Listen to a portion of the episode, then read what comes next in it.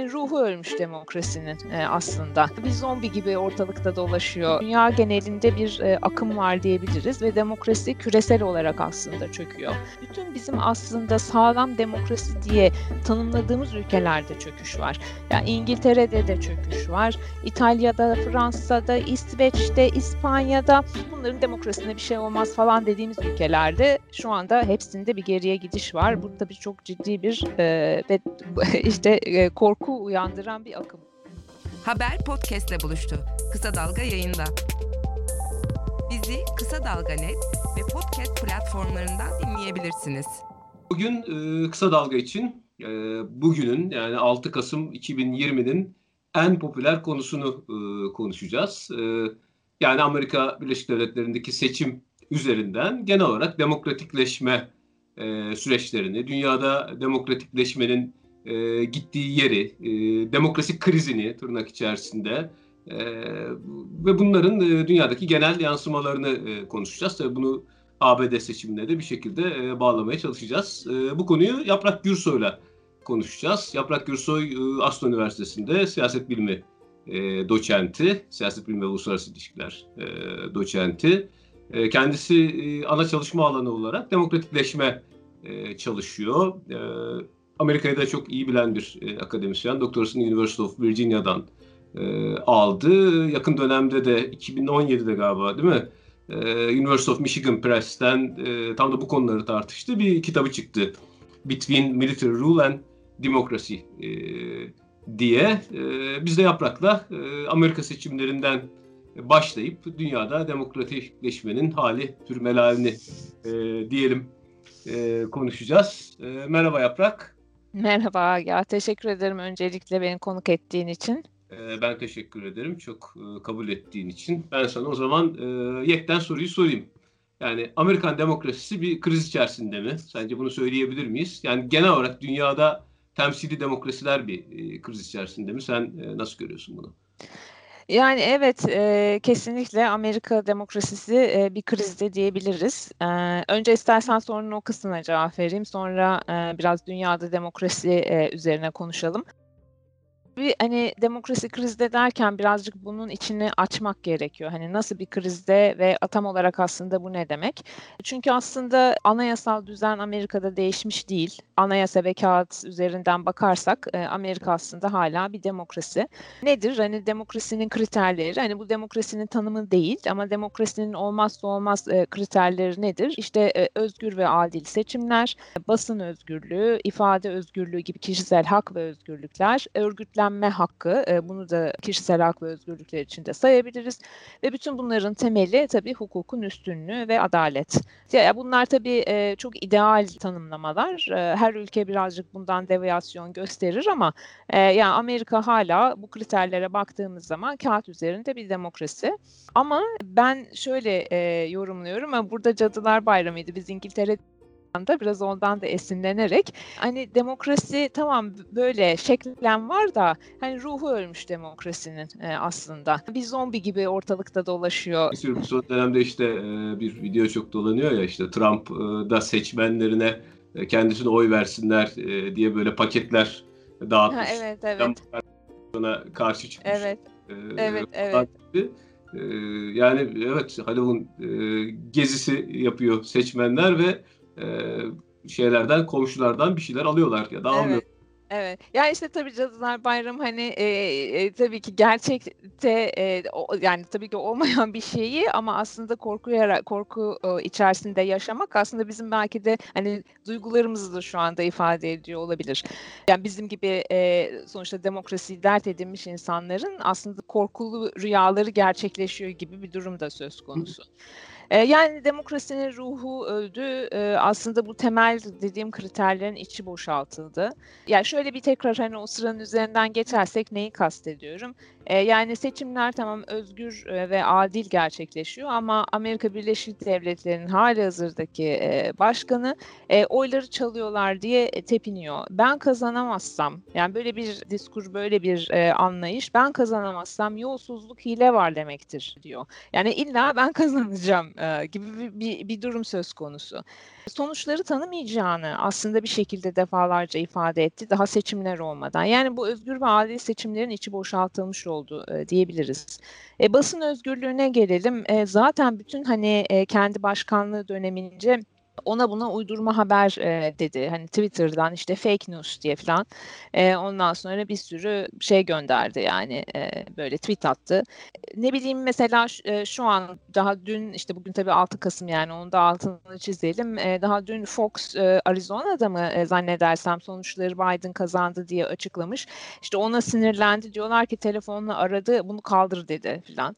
Ondan sonra yani sonuçta bir baskı e, normal geleneksel medyaya e, da bir bir baskı söz konusu. Siyah, siyahi haklarla ilgili tabii Black Lives Matter protestoları oldu. Bu da bir örgütlenme hakkı yani o protestolar. Onlara kim ve nefretin sembolü dedi. E, haydut dedi, eşkıya dedi. Yani sonuçta onların o örgütlenme hakkını da e, hiçe saydı. Yani zaten kendisi adalet, e, o hani adalet ve hukukun üstünlüğü dediğimiz kendisi başkan olduğu için belki de çok fazla adaletin karşısına çıkmadı da diyebiliriz. Bu Ukrayna-Rusya e, meselesi oldu biliyorsun. Yani orada pek de bir düzgün sonunda hesap verdiğini iddia edemeyeceğiz.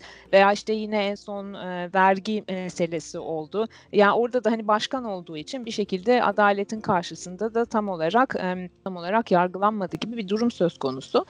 Tabii ki çok net bir şekilde kağıt üzerinde bu kriterler olsa bile Amerikan başkanı, şimdi Amerikan başkanı sıradan bir insan değil tabii bir kişi ama hele sıradan bir kişi değil. Sonuçta milyonlarca insan onunla birlikte aynı şeyleri düşünüyor ve hissediyor. Bu ne demek yani e, demokrasinin zeminini sürekli sallandırıyorlar ve içini boşaltıyorlar ve e, demokrasinin olmazsa olmaz koşulları üzerinden bir soru işareti yaratıyorlar. E, ve bu işte dediğim gibi hani e, zombi halinde ortalıkta e, var olmaya çalışan bir demokrasi sonucunu doğuruyor. E, şimdi bu Amerika'ydı. Dünyanın da durumda pek parlak değil. E, çünkü Amerika'daki durum aslında bir eğilimin e, göstergesi. Yani dünya genelinde bir e, akım var diyebiliriz ve demokrasi küresel olarak aslında çöküyor. Yani mesela e, işte Freedom House'a göre ve bunun gibi birçok düşünce örgütüne göre, bağımsız düşünce kuruluşuna göre dünyada aslında iki tane akım söz konusu. Bir tanesi zaten e, demokrasisi çok sağlam sağlam olmayan ülkelerde e, demokratikleşme yani bir ileri gidiş yerine aslında bir geri gidiş var. E, bu da şöyle yani aslında demokratikleşme tabiri bile e, biraz şu anda e, soru işareti olmuş durumda. Çünkü o bir hani e, sürekli bir ileriye gidilecekmiş de bir e, modernleşme olacakmış gibi bir beklenti.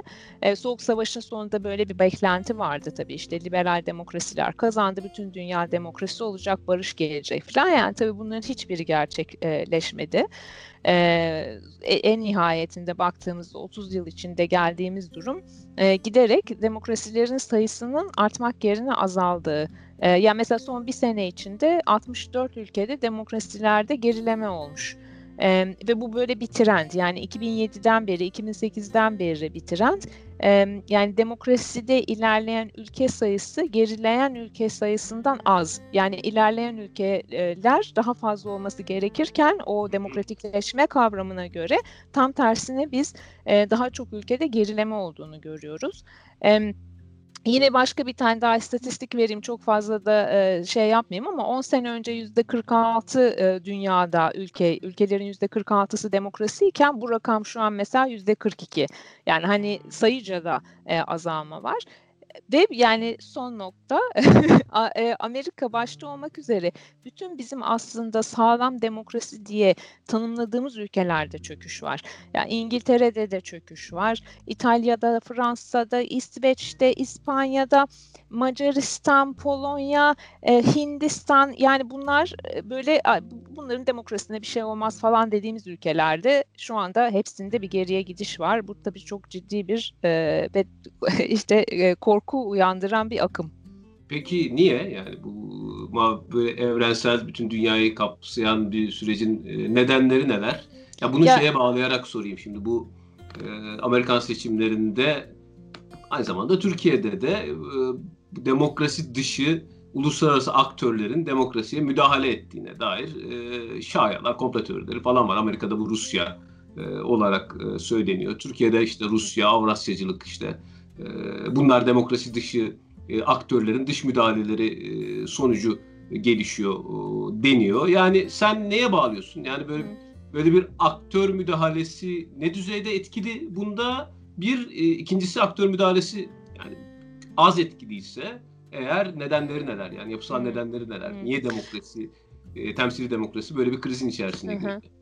Yani e, tabii şimdi mesela evet e, dış faktörler bir etken olabilir. Ee, yani Rusya'nın müdahalesi vesaire hani komplo teorisi de var tabii bunların içinde biraz. Hani onları da e, göz önüne alalım ama şu da var değil mi? Yani bu bir eğer trendse e, ülkeler birbirlerinden de esinleniyorlar. Aa, orada başarılı olmuş bir strateji ve taktiği pat diye kendi ülkesinde de uygulamaya kalkabiliyor. E, yani bu tarz etkileşimler yani uluslararası e, etkileşimler söz konusu. Onun için zaten bunlar bir akım olarak yani demokratikleşme veya otoriterleşme genelde zaten dalgalar halinde e, ondan sonra ve akımlar halinde e, oluyor. Bu etkileşimden dolayı. Ama ben olaya şöyle bakmak istiyorum.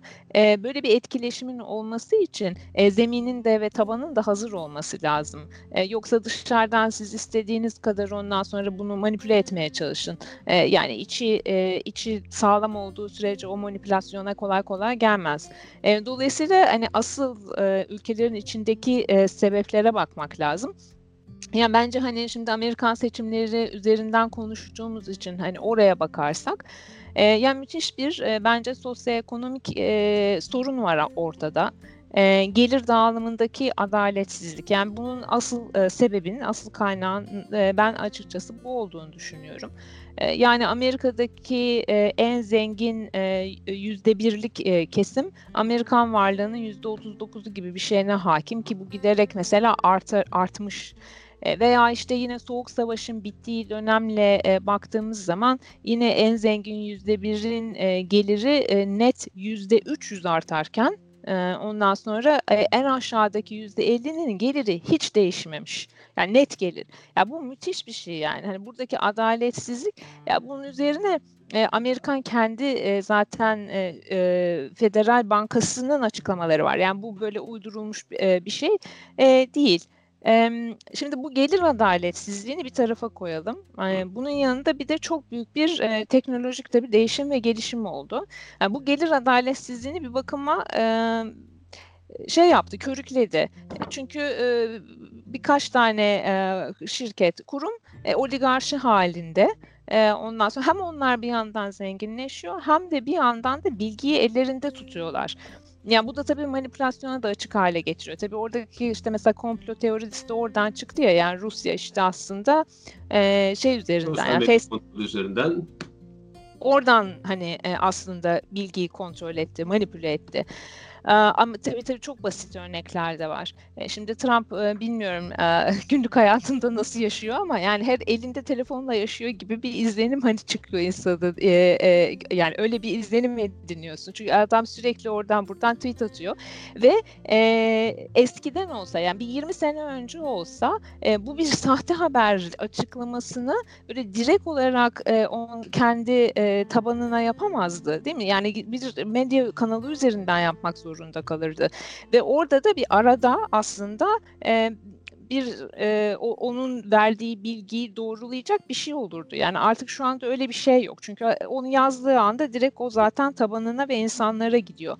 E, yani bunlar bir müdahale kalmadığı için a, e, yalan daha rahat e, toplumsal dolaşıma girebiliyor. Evet.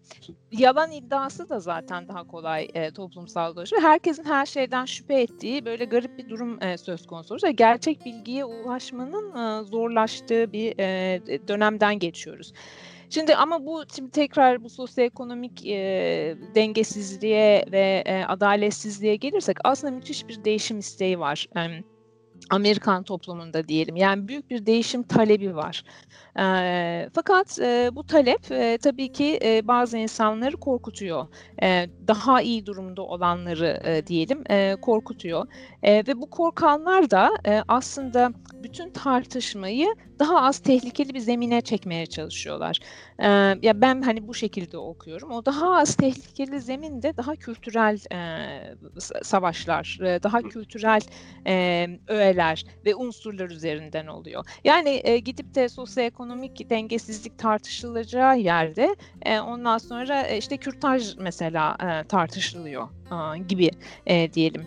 E, tabii 330 milyonluk bu koca bir ülkeden bahsediyoruz. Yani kültürel farklılıkların olması o kadar doğal ki e, ve hani böyle bence kültürel e, kutuplaşma e, bilerek e, yaratılıyor ki asıl mevzu tartışılmasın e, gibi. E, veya insanlar e, asıl mevzuya e, otomatik olarak e, belki daha tarihsel sebeplerden dolayı odaklanamıyorlar. Daha kültürel şeylere kayıyorlar.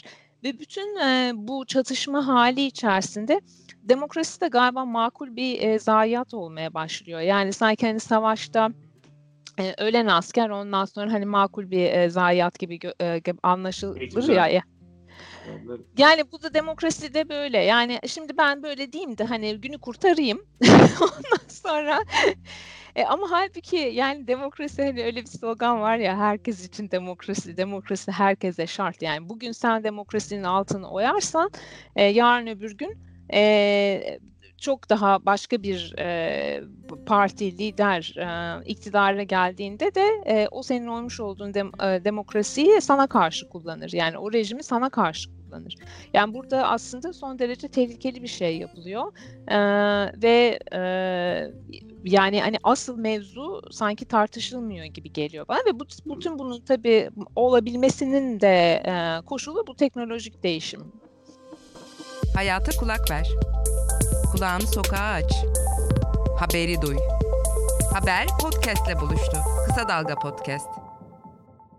Yani ekonomik eşitsizliğin geldiği aşama teknolojik gelişimle birleştiği zaman demokrasiyi doğal olarak aşındırdı Amerika'da diyorsun. Peki dünyanın geri kalanında e, sence nasıl? Yani yerel farklılıklar var mı? Bunu şey üzerinden soruyorum. Senin bir makale e, denk gelmiştim. E, Türkiye'de popülizmi e, Hindistan ve Tayland örneğiyle karşılaştırdığın. Yani demek ki yerel e, varyasyonları da var bu e, temsil demokrasi krizinin. E, sen bu varyasyonları nasıl Hı-hı. görüyorsun? Biraz onlardan e, bahsedelim mi? Evet.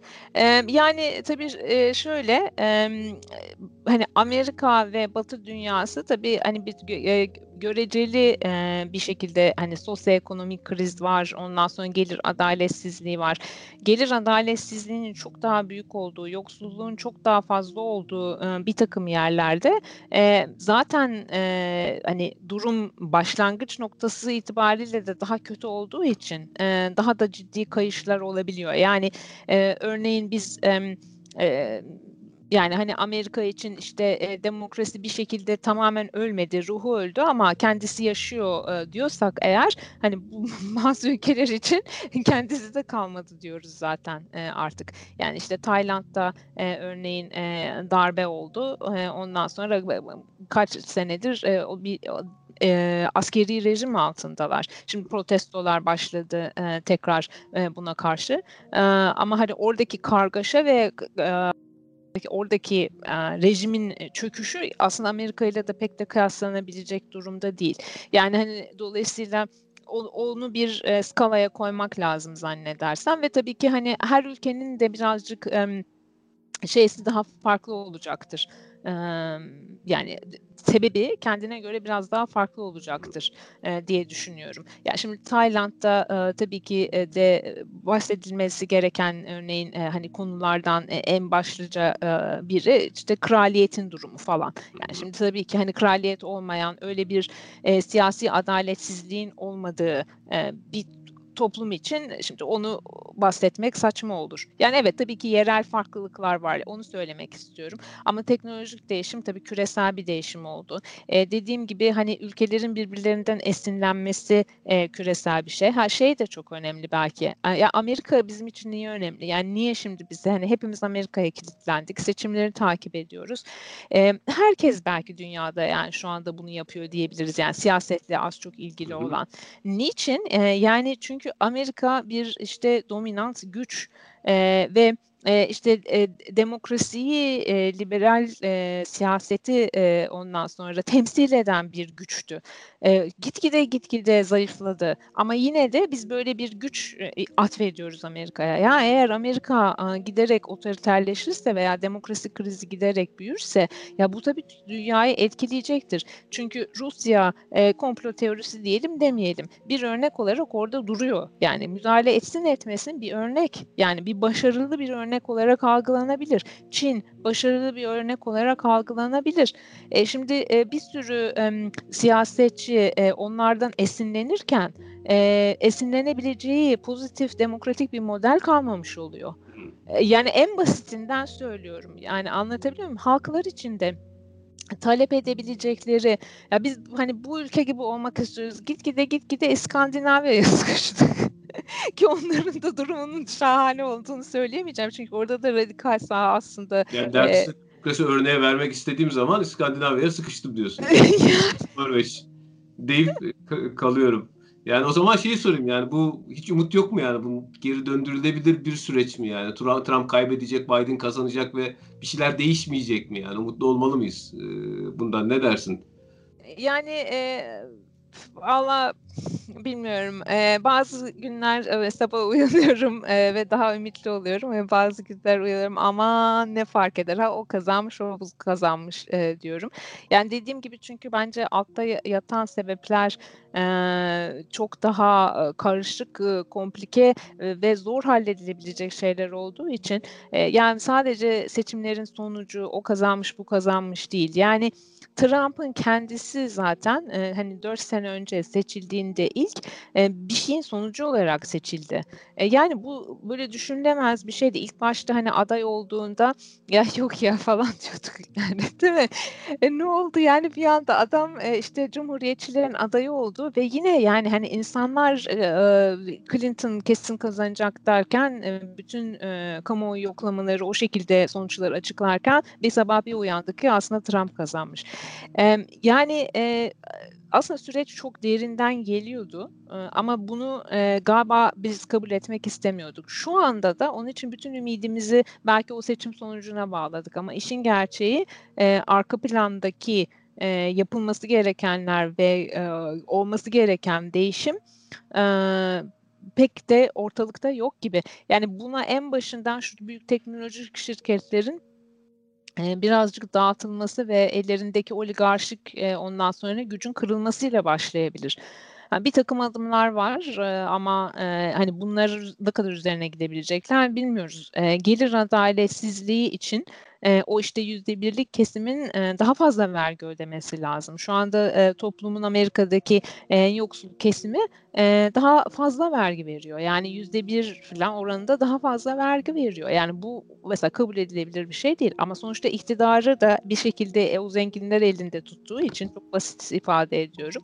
Çünkü onların da siyasetle ve iktidarla bir ilişkileri var e, o ilişkiler yumağı ondan sonra çözülüp e, o, o, o gelir dağılımındaki adalet sağlanamadığı sürece e, o zaman nasıl bu problem çözülecek? Yani biz bir dahaki seçimlerde yine benzer heyecanlar e, yaşayacağız. Yani ne kadar e, bu heyecanı yaşayabiliriz? Daha önemlisi e, bir sonraki cumhuriyetçiler hatta bugün bile e, Trump e, bu seçimler üzerinden bir takım başka e, şaibeler ortaya attıkça ve bunu kabul etmedikçe işte o demokrasinin ruhu zaten ölmüştü. E, geride hayatta kalan e, kısmı da gitgide gitgide zaten çürüyecek. E, ondan sonra da zaten kurtarılacak bir şey kalmayacak. O zaman bunu tamam e, bir kenara koyalım. Yani yapısal sorunlar var. E, teknoloji şirketleri e, oligarklaştı. Ekonomik eşitsizlik çok büyüdü. Bu da demokrasiyi aşındırdı. Bunlar çok kolay müdahale edebileceğimiz süreçler değil. Pratik olarak e, Türkiye'deki bir tartışmaya da bağlayıp sorayım sana o zaman bu soruyu. Yani dünyada şöyle bir trend var. Yani popülist aşırı sağın karşısına merkezci ve liberal adaylarla çıkarsak bu bir çözüm olabilir diye.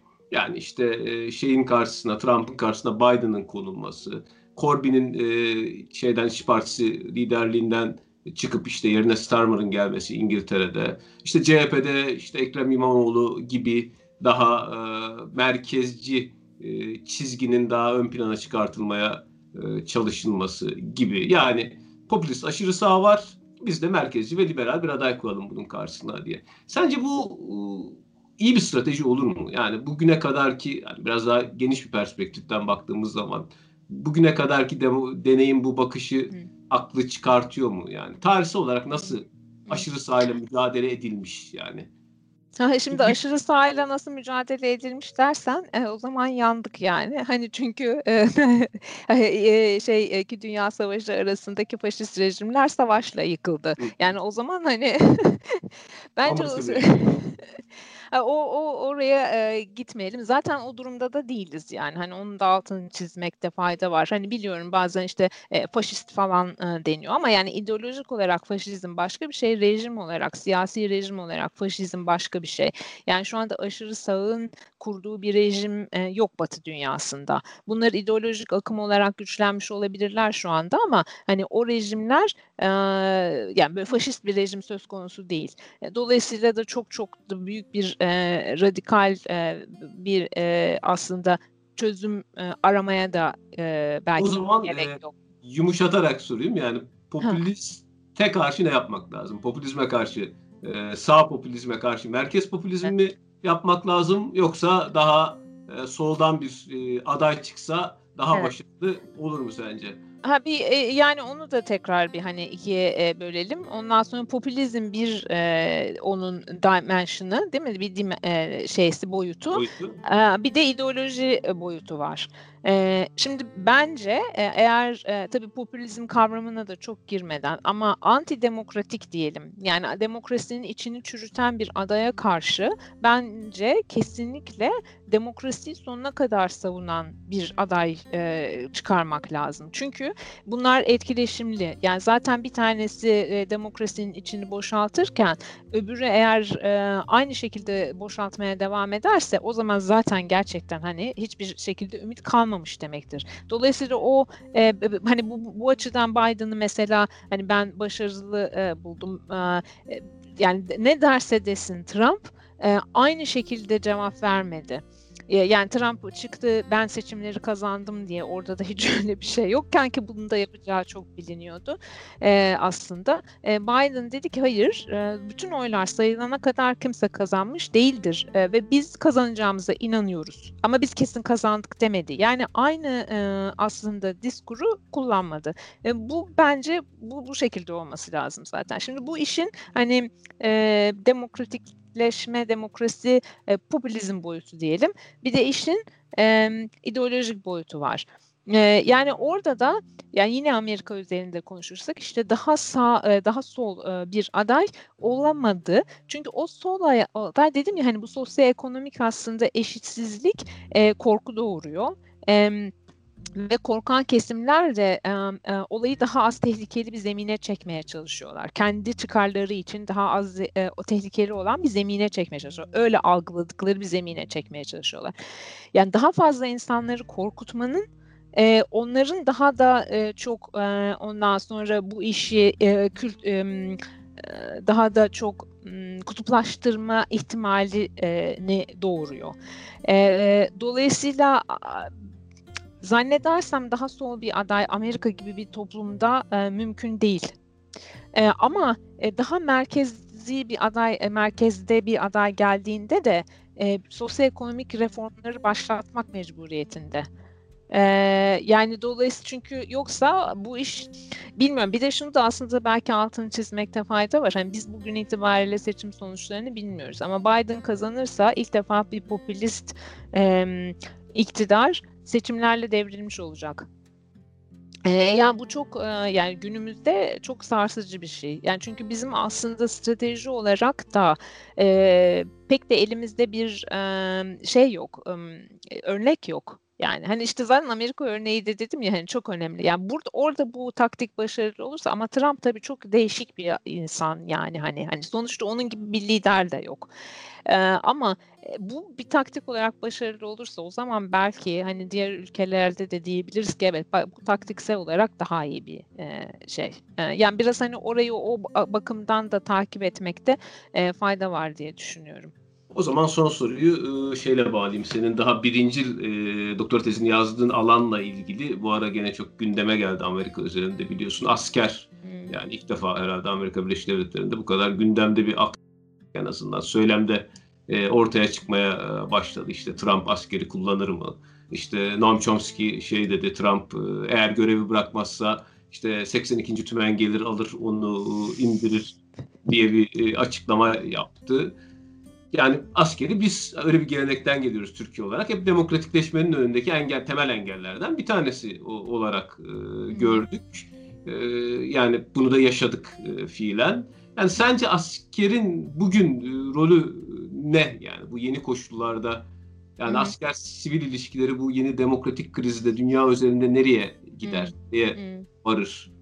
Ya e, aslında Anger hani bu soruyu soruyor olman bir dakika bir şeye dikkat çekmek istiyorum. Yani bu soruyu soruyor olman bizim bunu şu anda konuşacak olmamız geldiğimiz noktanın vahametini de aslında çok güzel gösteriyor yani. Hani nasıl böyle bir şey nasıl düşünüyor olabiliriz ama işte olduk yani hani düşünüyoruz ve bu bir tartış tartışılır hale geldi. Bu inanılmaz bir şey bence. Şimdi mesela popülizme karşı e, biz bir de şu anda aslında e, üzerinde çalıştığımız bir makale var. E, yani popülizme karşı askeri darbeler bir kere zaten hani işe yaramıyor. Onu da e, Latin Amerika'da da gördük, tarihsel olarak da gördük. Yani örneğin en basitinden Arjantin örneğini verelim. E, peronizm yani hani işte zaten popülizmin hani ilk belki başladığı, başarılı olduğu yer. E, yani darbe yapıyorlar, tekrar peronizm geliyor. Peron'un kendisi geliyor hatta.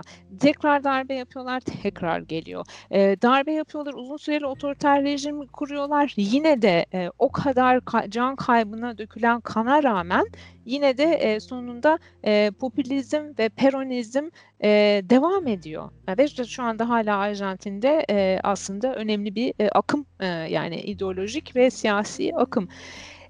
Yani dolayısıyla böyle bir şeyin düşünülmesi bile son derece zararlı hiçbir işe yaramayacağı gibi zaten ilk olarak darbelerin yarattığı sonuç otoriterleşme. Yani bu bir sene olsun, iki sene olsun, üç sene olsun bir sürü insanın e, öldüğü, hapsedildiği, e, ondan sonra hakların, özgürlüklerinin kısıtlandığı, e, kısa dönemde de çok ciddi sonuçlarının olduğu, uzun dönemde de hiçbir işe yaramayan, yani bizim kendi tarihimizde de aslında buna be, benzer örnekler dolu e, bir şeyden bahsediyoruz. Şimdi Amerika e, özelinde ya ben açıkçası zannetmiyorum. Yani çok büyük bir şok olur. Hani hiç biz e, şok yaşamadık mı o dönemde? Yaşadık evet. Ama ben o kadar e, öyle bir durumla karşılaşacağımızı zannetmiyorum. Çünkü şimdi Trump ne derse desin onun Amerika'da e, e, bir karşılığını yani askerde orduda bir karşılığının olması lazım. Zaten yanlış hatırlamıyorsam eğer bu işte Black Lives Matter e, movement'ında e, işte hareketinde insanlar protestolarında falan bir şekilde Trump askeri üzerine gönderirim gibi bir şeyler de söyledi. Hı. Ve yani e, asker açıklama yaptı ya böyle bir şey yok yani biz böyle bir şey yapmayacağız diye. Yani çünkü böyle bir geleneği olmayan bir ülkede böyle bir bakış açısı da yok. Böyle bir böyle bir anlayış da yok. Böyle bir eğitim de yok. Yani askeri eğitimde bunun yeri de yok. Dolayısıyla istediği kadar bu fırsatı Trump onlara sunsun onlar o fırsatı değerlendirmeyeceklerdir. Öyle bir motivasyonları yok çünkü. Amerika'da darbe olmaz rahat olalım diyorsun. Yani şu olabilir aslında Chomsky'nin dediği de o değil mi? Yani Amerika şey e, Trump gitmeyi kabul etmezse o zaman e, asker onu e, kurumlar müdahale eder. Yani askerde evet. Evet.